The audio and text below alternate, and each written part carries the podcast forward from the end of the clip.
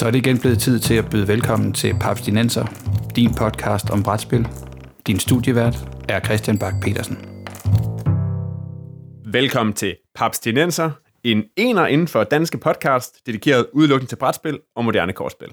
Bag podcasten her står Papskubber, den danske side på nettet om brætspil, fyldt med nyheder, anmeldelser, regelhjælp, artikler og anbefalinger til, hvad jeres næste brætspil kan være. Mit navn er Christian Bak petersen og med mig i studiet i dag... Hallo? Nå, det må blive en gang øh, solospil, og... Ej, til at snakke om solospil har jeg heldigvis Morten Greis og Peter Brix. Hello! Hej hej! Fordi vi skal snakke om spil, man kan spille, når man er helt alene. Solospil, in-player-spil, både dem, der er designet til at være solospil, og dem, der med forskellige grader af succes kan spilles alene. Men inden vi går i gang, så skal jeg lige høre, hvad I øh, sidst har haft på bordet, som ikke har været solo. Peter? Jeg har spillet øh, nok cirka halvvejs igennem øh, Legacy of Dragonhold. Ja. Om det så er et brætspil, eller om det er et rollespil, må vi så slås om. Men det er øh, Legacy of Dragonhold er fra Fantasy Flight Games, og er et du selv helten-agtigt eventyr, hvor øh, man altså sidder og skiftes til at tage valg i, ud, fra, ud fra en tekst, der er en, der sidder og læser op. Så man starter med, at man har sådan en, øh, en fin lille introduktion, hvor man skal gå igennem en skov for at komme hen til den her by, Dragonhold. Og når man kommer frem til den, så finder man et kæmpestort kort frem, sammen med en meget, meget tyk bog. Og øh, så er der simpelthen, så står der, at hvis du vil gå til smeden, så skal du gå til indlæg nummer 1600. Hvis du vil til over på den ene krog, så er det indlæg 2400, og, og så fremdeles. Og hver ting, du gør, tager sig noget tid. Så når du er gået hen til smeden, så får du måske at vide, jamen det har taget to tidsenheder at få, få en quest og bestille noget udstyr. Men så lukker ting og åbner ting i den her by, alt efter hvad tid på dagen du er der. Så øh, sjovt nok har kronen åben om aftenen, og smeden har åben om formiddagen. Og så undervejs tager man på nogle quests, og det er super, super, super hyggeligt. Ja. Og det er sjovt det der med, at du nævner det der med, at der er sådan et, en tidsfaktor, og at det påvirker ikke, for det er jo lidt det samme, som jeg tænker, Jeppe Norsk har snakket om i, i hans 50 Clues, det der med, at, at alt efter, hvornår du kommer ind i spillet, eller alt efter, når du løser spillet, så, så sker der et eller andet. Mm-hmm. Og det er jo også sådan et, et 1-6 spillerspil, men som man, man i hvert fald på en eller anden måde spiller som, som en, en co-op og spiller sammen. Ja. At, at den der tidsfaktor, som antal runder, du bruger og sådan noget, at det er, det er en ting, som, som spildesigner er begyndt at bruge. Og det er jo sjovt, det passer jo virkelig fint ind i, i vores uh, solospil-snak i dag. Ja, man kan også spille Legacy of Dragonhold alene. Det gør jeg ikke. Nej. okay. Morten, har du haft noget uh, spændende pap på bordet for nylig? Ja, og meget sjovt, Peter, de skulle bringe Legacy of Dragonhold på, bord, øh, på øh, banen her, fordi jeg har spillet Escape the Dark Castle. som jo også er et co-op-spil, der fungerer ganske udmærket som solitaire, og i det her har vi også et, et fantasy-spil, det, det er ret en, en ret sjov størrelse, fordi det, det ligner lidt en, en du er sådan, uh, du helten den type spil, men uh, den centrale forskel mellem Legacy Dragonhold og Svært Trolddom og Escape the Dark Castle er, at der, Escape the Dark Castle er lineær. Man sammensætter et dæk af vilkårlige begivenheder, men de kommer jo så i, i den er dækket fastsatte rækkefølge. Der er, ikke, der er ikke nogen valg at træffe mellem kortene. Der er nogle af kortene, hvor man kan træffe et valg. Nogle gange skal man bare banke et monster, det vil sige, det er sådan en ren terningkast. Alle spillerne sidder og ruller, og så ser man, får vi rullet nok succeser til at undgå for meget skade, og til at banke monstret, og samler, hvad samler vi op et loot efter hvert monster, indtil man når gennem øh, banen. Og så nogle enkelte kort, hvor man kan træffe nogle valg og sige, I kan se en kiste nede for enden af en gang. Vil I gå ned til kisten, eller vil I bare gå videre? Eller I møder en adelsmand i således kæder. Han vil jo godt bestikke jer til at lade ham være. Vil I tage mod et stykke udstyr, eller vil I slås med ham og få to stykker udstyr? Så der er altså nogle små valg. Og ellers så ruller man bare terninger for at rulle det rigtige, og det er egentlig meget hyggeligt som sådan et, et casual eventyrspil. Helt klart noget, jeg hellere spiller end sådan noget som Zombie Dice, fordi der, jeg synes, det er sjovere at sidde og rulle terninger på den her måde. Alle får lov at rulle hele tiden, og og så æstetikken i spillet er ret fed, fordi de har valgt sådan noget, der ligner lidt sådan noget Britpunk, sen 70'er, tidlig 80'er, sort-hvid streg, som gør det ret lækkert at kigge på. Det er et super flot spil. Ja, og, og præcis, den har den der æstetikken er jo lige i skabet for, hvordan man tænker netop. Det er sådan Russ Nicholson svær trolddomsstil, det der sådan lidt øh, ja. noget. Og det ser jo sådan også, altså æsken er jo kul, det, er jo, det er jo sort-hvid det hele. Det er det. Om det er fedt, at du, du snakker om, for det er nemlig sådan et af dem, jeg har stået og kigget med. Jeg tror faktisk også, at man kunne købe det på årets festival, hvor jeg sådan, åh, skulle man det ene og det andet. Og jeg var egentlig lidt bekymret for, at det var all flavor og, al, og ren stil, og at spillet indeni måske ikke var så fantastisk. Men det øh, lyder spændende nok. Jeg har det stående på min wall of shame. Altså, man skal ikke forvente meget mere af det, end det, ikke? Altså, man sidder ikke og tager dybe valg. Man hygger sig med at rulle terninger sammen, og læse kort højt for hinanden og sådan nogle ting. Men så synes jeg også, det er sådan en, en hyggelig måde spendere en halv time, times, halv times tid sammen. Okay, cool. Altså, jeg er begyndt at spille øh, Forbidden Islands med, øh, uh. Island med et par af mine børn. Og ja, det er co-op, som jeg for ikke så lang tid siden har siddet og skældt ud på. Men øj, det, øh, det fungerer virkelig fint at spille, også med en 12-årig og en 6-årig. Altså, den 12-årige, han kan ligesom være med til at planlægge, og altså, jeg har faktisk haft den, den, den mindste, som er fire med, og hun kan jo stadig føle, at hun er, selv selvom vi, vi kommer med anbefalinger til, hvor man kan flytte hen, men, men det er jo super gribende, og den der måde, hvor man, hvordan man sådan følger, at man løber rundt på den her, mens den her ø, som er ved at synke, og skal samle de her skatteting, altså som en nedbarberet og elegant måde af udgave af Pandemic, der fungerer det virkelig fint. Du må lige hjælpe mig en gang, Christian. Forbidden Island, det er det, hvor man samler artefakter. Ja, man skal ja. løbe rundt på øen, mens den, den synker, og så skal man samle artefakter, som man samler på samme måde, som man samler kurer i Pandemic. Det vil sige, man sidder med op til fem kort, og efter hver runde, der får man to kort, og så er det, man skal have, en spiller skal have fire af kortene, og hen på det rigtige felt, så kan man få en af de her hjemmeside artefakter. Yes. Og man skal have alle fire, og den skal ikke synke. Øen må ikke synke inden. Det er fordi, op i mit hoved blandede jeg det sammen med Forbidden Desert, som er toren, hvor man bygger, hvor man skal samle dele til ens øh, luftskib. Ja, præcis. Yep. Som jeg ikke har spillet, men som skulle være en lille smule bedre måske. Jeg ved ikke, øh, er der nogen af jer, der har spillet Forbidden Desert? Jeg har prøvet det, men var ikke... Uh...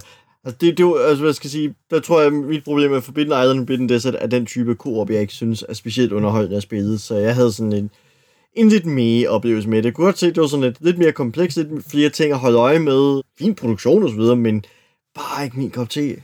Nej, okay. Men igen... Jeg har ikke prøvet Desert, kun Island. Okay. Men det er jo igen et spil, som man kan spille solo. Uh. Og det har vi så valgt tre, uden at aftale det. Men lad os snakke videre om solospil. Så spil, der kan findes frem, når alle de medsamsvorene melder fra, eller man pludselig øh, byder muligheden for at finde et brætspil frem ud af det blå, eller du tilfældigvis er fanget alene på en øde ø medbringende brætspil. Og her er jeg sådan, inden vi gik i gang, så tænkte jeg, at man kan måske dele det ind i sådan tre overordnede, sikkert overlappende kategorier. Så den spil, der kun kan spille solo, sådan flere spillerspil, der har mekanik, så de kan spille solo, eller i høj grad dem, vi lige har nævnt, sådan nogle koop-spil, hvor det egentlig er lige fedt spilteknisk, hvor mange spillere, der sidder og styrer brækkerne, eller det ene eller det andet. Og der har vi jo så lige nævnt nogle gode eksempler. Det kunne også være spil som Seventh Continent og Gloomhaven, eller øh, Freedom Underground Railway. Giver det mening at dele det så netop på den måde? Lidt. Der er en fjerde kategori. Ja, hit me. Solospil, som har en mekanik, så de kan spilles med mere end en. Okay, øh, jamen kom med et eksempel. Jeg har to stående på min hylde bag mig. Den ene er One Deck Dungeon, Ja. og den anden er Super Hot. Super Hot hedder det. Det skal udtales på den anden måde. Jeg skulle, jeg skulle lige sige, kommer der et eller andet bagefter, eller er det bare spillet, der er? Spil, spillet hedder Super Hot og er baseret på et computerspil, hvor det er en first-person shooter, hvor tiden kun bevæger sig, når du bevæger dig. Rigtig, rigtig godt computerspil. Lidt middelmodigt brætspil. Okay. Men, men skal vi så også lige etablere her, spiller I overhovedet solospil? Og så frem, hvilke spil har I sådan haft på bordet, som I kunne, øh, som eventuelt plotte ind i nogle af de her kategorier, jeg lige har prøvet at kridte op? Morten? Well, ja. Yeah. Jeg spiller en gang imellem sådan lidt solitære spil. Ikke så ofte, men jeg har fat i sådan noget som øh, Limes og This War of Mine og Onirim, så jeg har spillet nogle stykker, hvor jeg, øh, hvad skal jeg sige, jo, Oh My god, så Glass Road og sådan nogle ting har jeg også spillet. Nogle gange gør jeg det for egentlig at lære et spil at kende. Du det ikke jo for eksempel Glass Road og siger, okay, jeg skal spille det her. Det har en solitær funktion, så spiller jeg det sådan der, og så lærer jeg det at kende, og så kan jeg bedre forklare det til andre. Andre, der har jeg egentlig bare hygget mig med at prøve at sidde og spille dem. Fordi Limes er designet for en spiller med option for, for to. Og Unirim er meget det samme, egentlig også bare en spiller, der prøver at arbejde sig gennem en kabale. Ja. Kan du ikke lige rise op, fordi Unirim er sådan en af dem, jeg har set nævnt rigtig mange steder, som værende noget af det bedste solospil. Ja, altså Unirim er en del af den der sådan, Universe-serie, som er en stribe spil for en til to spillere, der alle sammen har samme sådan visuelle stil, med sådan en form for, hvad er det, vandfarvemaleri øh, og sådan noget. Det er sådan, det er meget kunstnerisk, øh, med sådan en lidt naiv streg, som nærmest minder om nogle meget, øh, sådan en, nærmest sådan børnetegninger i sin stil, som giver sådan en, en, en drømmende, eller sådan en, en, hvad skal man sige, vandig fornemmelse til sig. Og ellers så er det bare en, en form for, hvad skal jeg sige, Unirum oplever meget som, sådan, nu har jeg ikke prøvet de andre, men så meget som en, en, en simpel, eller ikke en simpel, men en fin kompleks kabale af at time, hvornår man trækker kort, hvornår man vælger at brænde nogle af sine kortressourcer for at komme rundt til de rigtige, fordi der er nogle kort af til, der dukker op nogle monsterkort eller mareridskort, som dukker op og destruerer nogle af ens øh, forsøg på at, at samle de rigtige mængder kort i de rigtige mængder farver og sådan nogle ting. Okay. Ja, så, så det, man kan sige, det er en form for kabale, hvor man har nogle ressourcer til at omgå nogle monstre, der dukker op blandt kortene. Det er næsten sådan, det fungerer. Så man kan sige, at dele af spillet spiller mod en i Unirim, og det, det synes jeg fungerer ret fint. Og det er sjovt, du nævner også uh, Limes, for det har jeg prøvet sådan lidt ud af det blå, faktisk for, uh, for et par uger siden. Og det er jo netop altså, et, et, et solospil, hvor man så også kan, kan spille, det, spille det to. Så det passer måske også meget godt ind i uh, Peters uh, fjerde kategori der. Yep. Og konceptet er jo her nærmest, at man, altså, det, man, man sidder og bygger en, et Carcassonne-agtigt landskab op med nogle lidt større brikker, og så spiller de forskellige landskaber og dele, der er på brikkerne, de spiller sådan sammen, og så gælder det bare om at optimere. Man trækker brikkerne i tilfældig rækkefølge, og så skal man de placeres sådan, at man, man giver for flest point. Og så er der så en, en score, mm. hvis man spiller solo, ikke, hvor man går ind og siger, hvor, hvor godt har man klaret det. Ja. Og det er jo sådan noget med at så få søer til at støde op til fiskehytter og placeret øh, sådan nogle tårne på bagner, så man kan se de andre tårne, og så giver det point alt efter, hvor mange man kan se ud i, i hvad hedder det, i rette, rette linjer ud for det. Og så placerer man jo meeples på, ligesom for at aktivere, ligesom man gør i Carcassonne, ikke? alt efter hvor man placerer på sine meeples på det kort. Altså hvis man placerer det i skoven, så er det en skovhugger, så scorer den skovpoint. Hvis man placerer det på en mark, så er det en bundmand, og så scorer den point ud for det. Men det er en super lille, e- elegant kabale, som man kan spille på, på 20 minutter. Yep. Det er faktisk en, da, jeg, da jeg spillede det, så tænkte jeg egentlig, at, at det var sjovt, at det ikke var større. Altså, det tænker jeg sådan, at det, fordi det er så, så elegant lavet, og det er så hurtigt at spille, og sådan også har den der to-spiller-effekt. Og det siger, i to-spiller-versionen, ikke, så skal man, så trækker en spiller en brik, og så tager den anden spiller den matchende brik fra sit dæk, og så skal man altså med de samme brikker bygge landskaber, og så optimere det. Så kan man ligesom se, hvem får flest point ud af kort, der bliver trukket i præcis den samme rækkefølge. Ja. Alt efter, hvor man placerer dem. Hvilket er sjovt, fordi det er egentlig meget det samme, jeg synes, spillet number 9 gør, hvor man også, hvad skal jeg sige, for nemlig den der sådan serie af brækker, hvor kunsten er lidt, at vi har samme rækkefølge af brækker, men vi prøver så at bygge hver vores vej gennem spillet og se, hvem af os kan bygge bedst Ja. med det samme sæt brækker.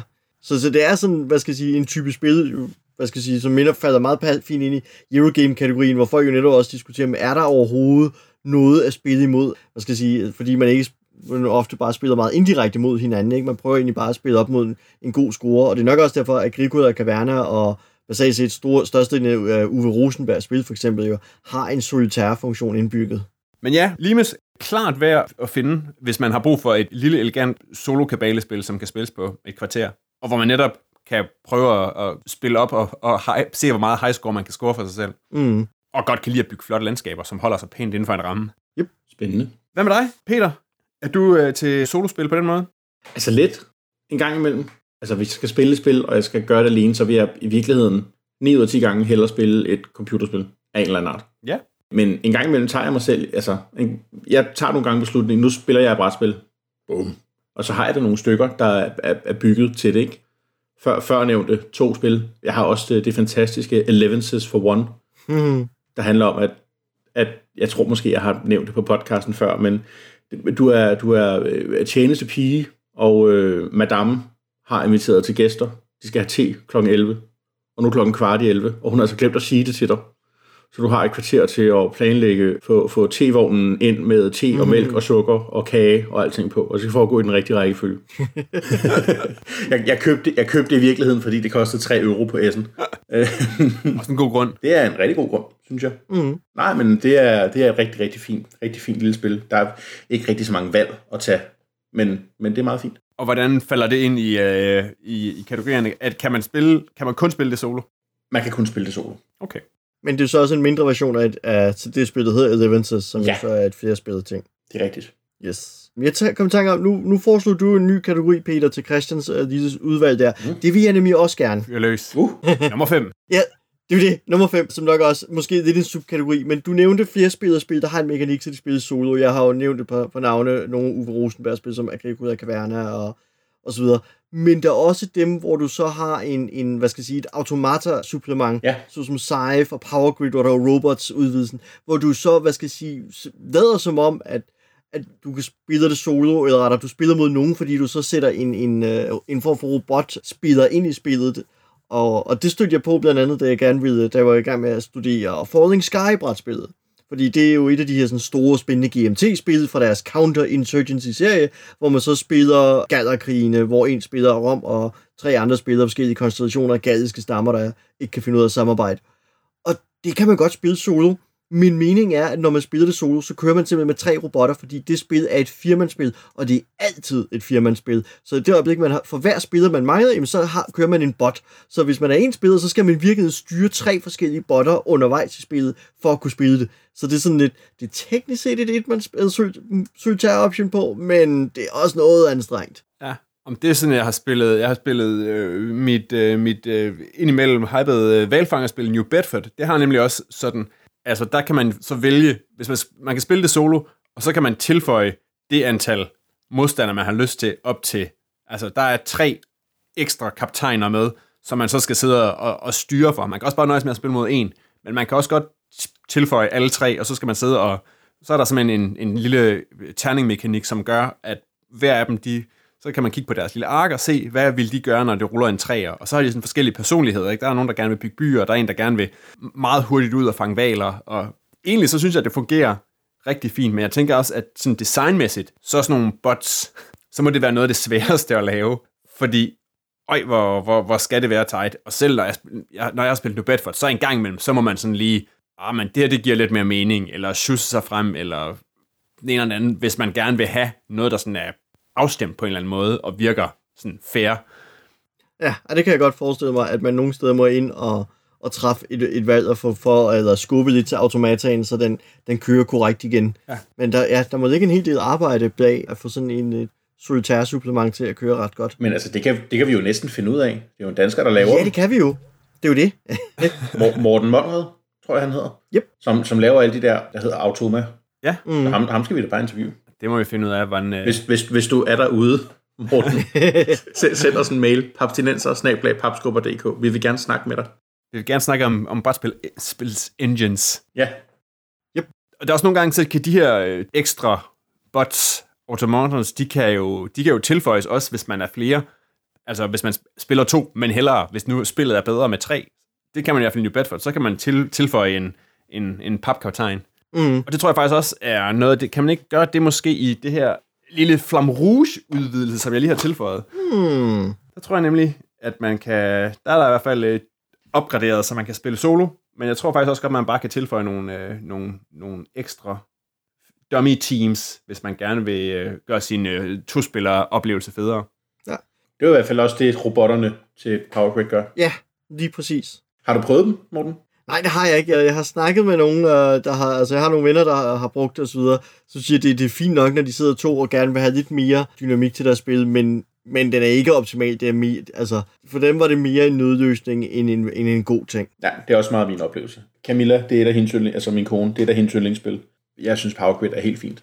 Men det er bare ikke et spil, man kan spille to. Mm-mm. Så vi har spillet med, med robotterne en gang imellem. Og de er meget fine. Altså de gør sådan, de har de sådan delt op i flere felter, så der ligesom fortæl, som du kan blande sammen. Så det er sådan et puslespil, du bygger den her robot af. Nogle fødder, og en krop og nogle arme og et hoved, som jeg lige husker det. Mm. Og så hver, hver ting siger, hvordan den opfører sig i en fase. Ja. Så, så man, man sidder ligesom og, og gentleman og siger, nu, nu, gør, nu har vi en ekstra spiller, som gør sådan her. Køber altid den billigste ressource, eller something something. Ja. Så det, det, det er noget, man gør, når man, i hvert fald i Power Grid, når man virkelig gerne vil spille Power Grid, og ikke er nok til det. Okay. Jeg, jeg, jeg kunne ikke finde på at bruge det til at spille en personers Power Grid. Nej. Men man kan teknisk set godt. Og ellers så tænker jeg også, altså, som Morten nævnte før, ikke? Altså, det der med at på en eller anden måde at spille det solo for at få reglerne ind under, ind under huden, det tænker jeg er, er, er der, hvor jeg i hvert fald ser det som, som brugbart. At man får testet nogle, nogle mekanikker af og, og får noget flow ind. Altså, og det er nærmest ligegyldigt, om det er om det er man øh, ting, hvor man spiller mod en, en high score, eller, øh, eller hvor der er en, en, en bot til at kæmpe mod det. Det behøver jeg ikke regler til. det, jeg, jeg, har, jeg har flere gange, mange år siden efterhånden, men, men siddet og læst regler til spil og tænkt, at det her, det forstår jeg sgu ikke lige. Jeg tager lige en 3-4 runder mod mig selv. så. Tænker jeg også, det. Men her, så kan du, få, her kan du få hele, hele oplevelsen med, Peter. Ja, ja, ja, det er lavet til det. Og vinde og tabe. Ikke det der, hvor du automatisk vinder, fordi du sidder og styrer begge, begge sider af. Du styrer spiller, både de... spiller, spiller skak med mig selv og videre bare vildt dårligt. Jeg skulle lige sige, at du er både de hvide og de sorte. så skal jeg lige køre to af dem, som to solospil forbi jer, som jeg måske tænker, I kan komme noget indspark til. Fordi sammen med før nemte Oniri, Onirim, hvad hedder det? Ingen til Onirim. Onirim. Så er et af dem, jeg tit har set nævnt, det er Mage Knight. Og Mage Knight har vi jo snakket, dengang vi snakkede øh, Vlader. Ja. Er der nogen af jer, der har en øh, mening om det i forhold til solo? Fordi det er sådan et, folk siger, det fungerer. Det kunne jeg godt forestille mig, fordi at Altså, jeg har så kun spillet det som to spillere spillet, og det er jo det et spil, hvor, hvad skal jeg sige, jo færre spillere, det er bedre, fordi så er der mindre ventetid. Præcis. Der kan godt, ja. Og der er meget af spillet, med mindre man besluttes for at spille med at gå i flæsket på hinanden, så er spillet jo et eller andet sted et kapløb om at nå så og så langt gennem banen og overvinde så og så mange udfordringer, før den anden spiller gør det. Og i den forstand, jamen, så fungerer det jo virkelig rigtig fint, fordi det er meget en, en solitær oplevelse at sidde og spille, og det er, og store del af tiden sidder man jo netop bare og spekulerer, okay, hvordan laver jeg et rigtig godt træk med de kort, jeg har på hånden lige nu, eller skal jeg gemme dem her til det bliver nat, og så få noget andet fedt ud af det. Så jeg ser en, en, en ret god mening i at, at spille det som solitaire, og men jeg ikke har prøvet det, men man kan så også argumentere for, at to spil spil, hvor man ikke går i flæsket på hinanden, er at spille det som en form for solitaire. Og i så fald kan jeg sige, så fungerer det rigtig godt. Okay. Jeg kan huske, Peter, har du spillet Mage Knight? Ja, det har jeg. Jeg var ikke specielt. Mm-hmm. Det var ikke bare øh, den, øh, den, øh, den frygtindgydende regelbog, der, øh, der, holdt, der ødelagde fornøjelsen. Meget af det var den frygtindgydende regelbog. Den, meget, meget af det, ud over det, var den frygtindgydende, nu sidder jeg og venter rigtig lang tid på, at den næste spiller er færdig med sin tur. Echo er i virkeligheden bare meget det, Morten han lige sagde. Mm-hmm. Ja, hvis jeg skulle spille Mage Knight, så ville jeg gøre det alene. Men det skulle også have en bedre regelbog. Okay. Nå, men det, altså, det er der ikke andet en anbefaling. ja. Så skal jeg høre et andet spil, og det er et, som øh, jeg har det lige på trapperne, og jeg har prøvet at spille det, men nu har jeg bestilt min egen version. Terraforming Mars er et af de nye, hotte spil, hvor jeg har hørt flere mennesker sige, at det her, det var i hvert fald det, et af de få spil, som de faktisk har lyst til at spille solitære. Ja. Det har jeg også hørt. Det er også et, et udsagn, jeg har stødt på af flere omgange. Og igen, jeg tror, noget af det skyldes jo, at dele af spillet er igen det der kapløb mod sig selv og mod spillet om at få bygget og få ting til at fungere. Og, og der er den der tableau-building i Terraforming Mars bare rigtig, rigtig hyggelig at sidde med et eller andet sted. Så jeg tror, at øh, hvis jeg skal tage et, et, et gæt på, hvorfor folk er så drevet af at spille Terraforming Mars som solitaire, at, at der er en, en velfungerende tableau-building-del, og det er egentlig hyggeligt at sidde og se noget opstå for øjnene af en på den måde, at det fungerer godt sådan. Ja, der må jeg være ærlig at sige, det står på min wall of shame. der har det stået i over et år, tror jeg. Kom det ikke ud i 16, slut 16 eller sådan noget? Oh, det skal nok passe. Ja, det er, det er deprimerende, men sandt. Så står, står det ved siden af Escape the Dark Castle. ja, det står, det, står, det står nok længere ind på hylden, end Escape gør. Altså længere fremme mod det her, det skammer jeg mig virkelig meget over. Okay. Ja. Hmm. Nå, men, øh, jeg, jeg regner med at få det øh, på bordet, ikke som solo her, snarest muligt, og så tænker jeg måske, at vi skal snakke øh, Terraforming Mars. Så Peter, få det pakket ud. Jeg vil. ja, det skal være, at vi skal mødes, Peter, på et tidspunkt og genspille det. Jeg har ikke spillet det et stykke tid, så det kunne være meget sjovt. Det synes jeg lyder som plan. Et af de andre spil, som jeg også tænker, som er netop er den helt anden ende af, af det her tableau-building, hvor man faktisk ser noget bygge op, og man sådan sidder med, med noget foran sig, det er noget, hvor det sådan går hen og bliver nærmest en klassisk kabale. Altså, der tænker jeg på et spil, som, øh, som er et, som vi går, går langt tilbage, som vi har nævnt op før, som hedder The Game, som er det her kortspil, hvor man sidder og bygger op. Det kan man jo også spille solo. Men så sidder jeg der, når man sidder og laver et kortspil, hvor man jonglerer nogle tal fra, et, fra 0 til 100, så bliver det måske alligevel lidt for klassisk kabale til mig. Jeg ved ikke, om du forestiller dig at sidde og spille The Game alene, Morten. Nej, der tror jeg netop, som du siger, så bliver det for meget kabale at, at prøve at jogge kortene ned i den rigtige orden. jeg må indrømme, jeg synes, The Game er hyggeligt at sidde og spille i, i selskab med andre, men jeg synes også, en del af spiloplevelsen er at sidde og tage sig til hovedet hele tiden og sige, ej, de her kort, jeg har her, er virkelig dårlige. Det er ikke, fordi jeg vil ødelægge det for os, men jeg er altså nødt til at spille noget dårligt nu. Så jeg synes, hvad skal jeg sige, for mig tror jeg nok, at, at der er at det sociale omkring, at, hvor skrækkelige ens kort er, og hvem har de værste kort, en, en god del af oplevelsen, og der tror jeg ikke, jeg får den gevinst ud af det ved at spille solitaire. Jeg sidder og ærger over for mig selv, det, det er sgu ikke. Og det, der, der kommer ikke, altså også det der med, at det bare er tallene fra 0 til 10, mm. der er ikke den der, der kommer ikke den der historie op, og der er jo sådan, det er sjovt ikke det der, men når I nu netop nævnte til at starte med, hvad hedder det, øh, I nævnte Escape from the Castle, og hvad var det, Dragonhold. Legacy of Dragonhold, ja. Præcis, ikke? Hvor, hvor der kommer noget, noget historie ind, så man sagtens kan se, at man, man får ligesom en oplevelse, det der med, at det måske næsten kan komme op og, og matche det der med at sidde og, og se en film eller læse en bog. Det får man skisme ikke af en gang Solo the Game. Mm-mm. Altså vil jeg altså hellere spille Sugar Bale, Christian.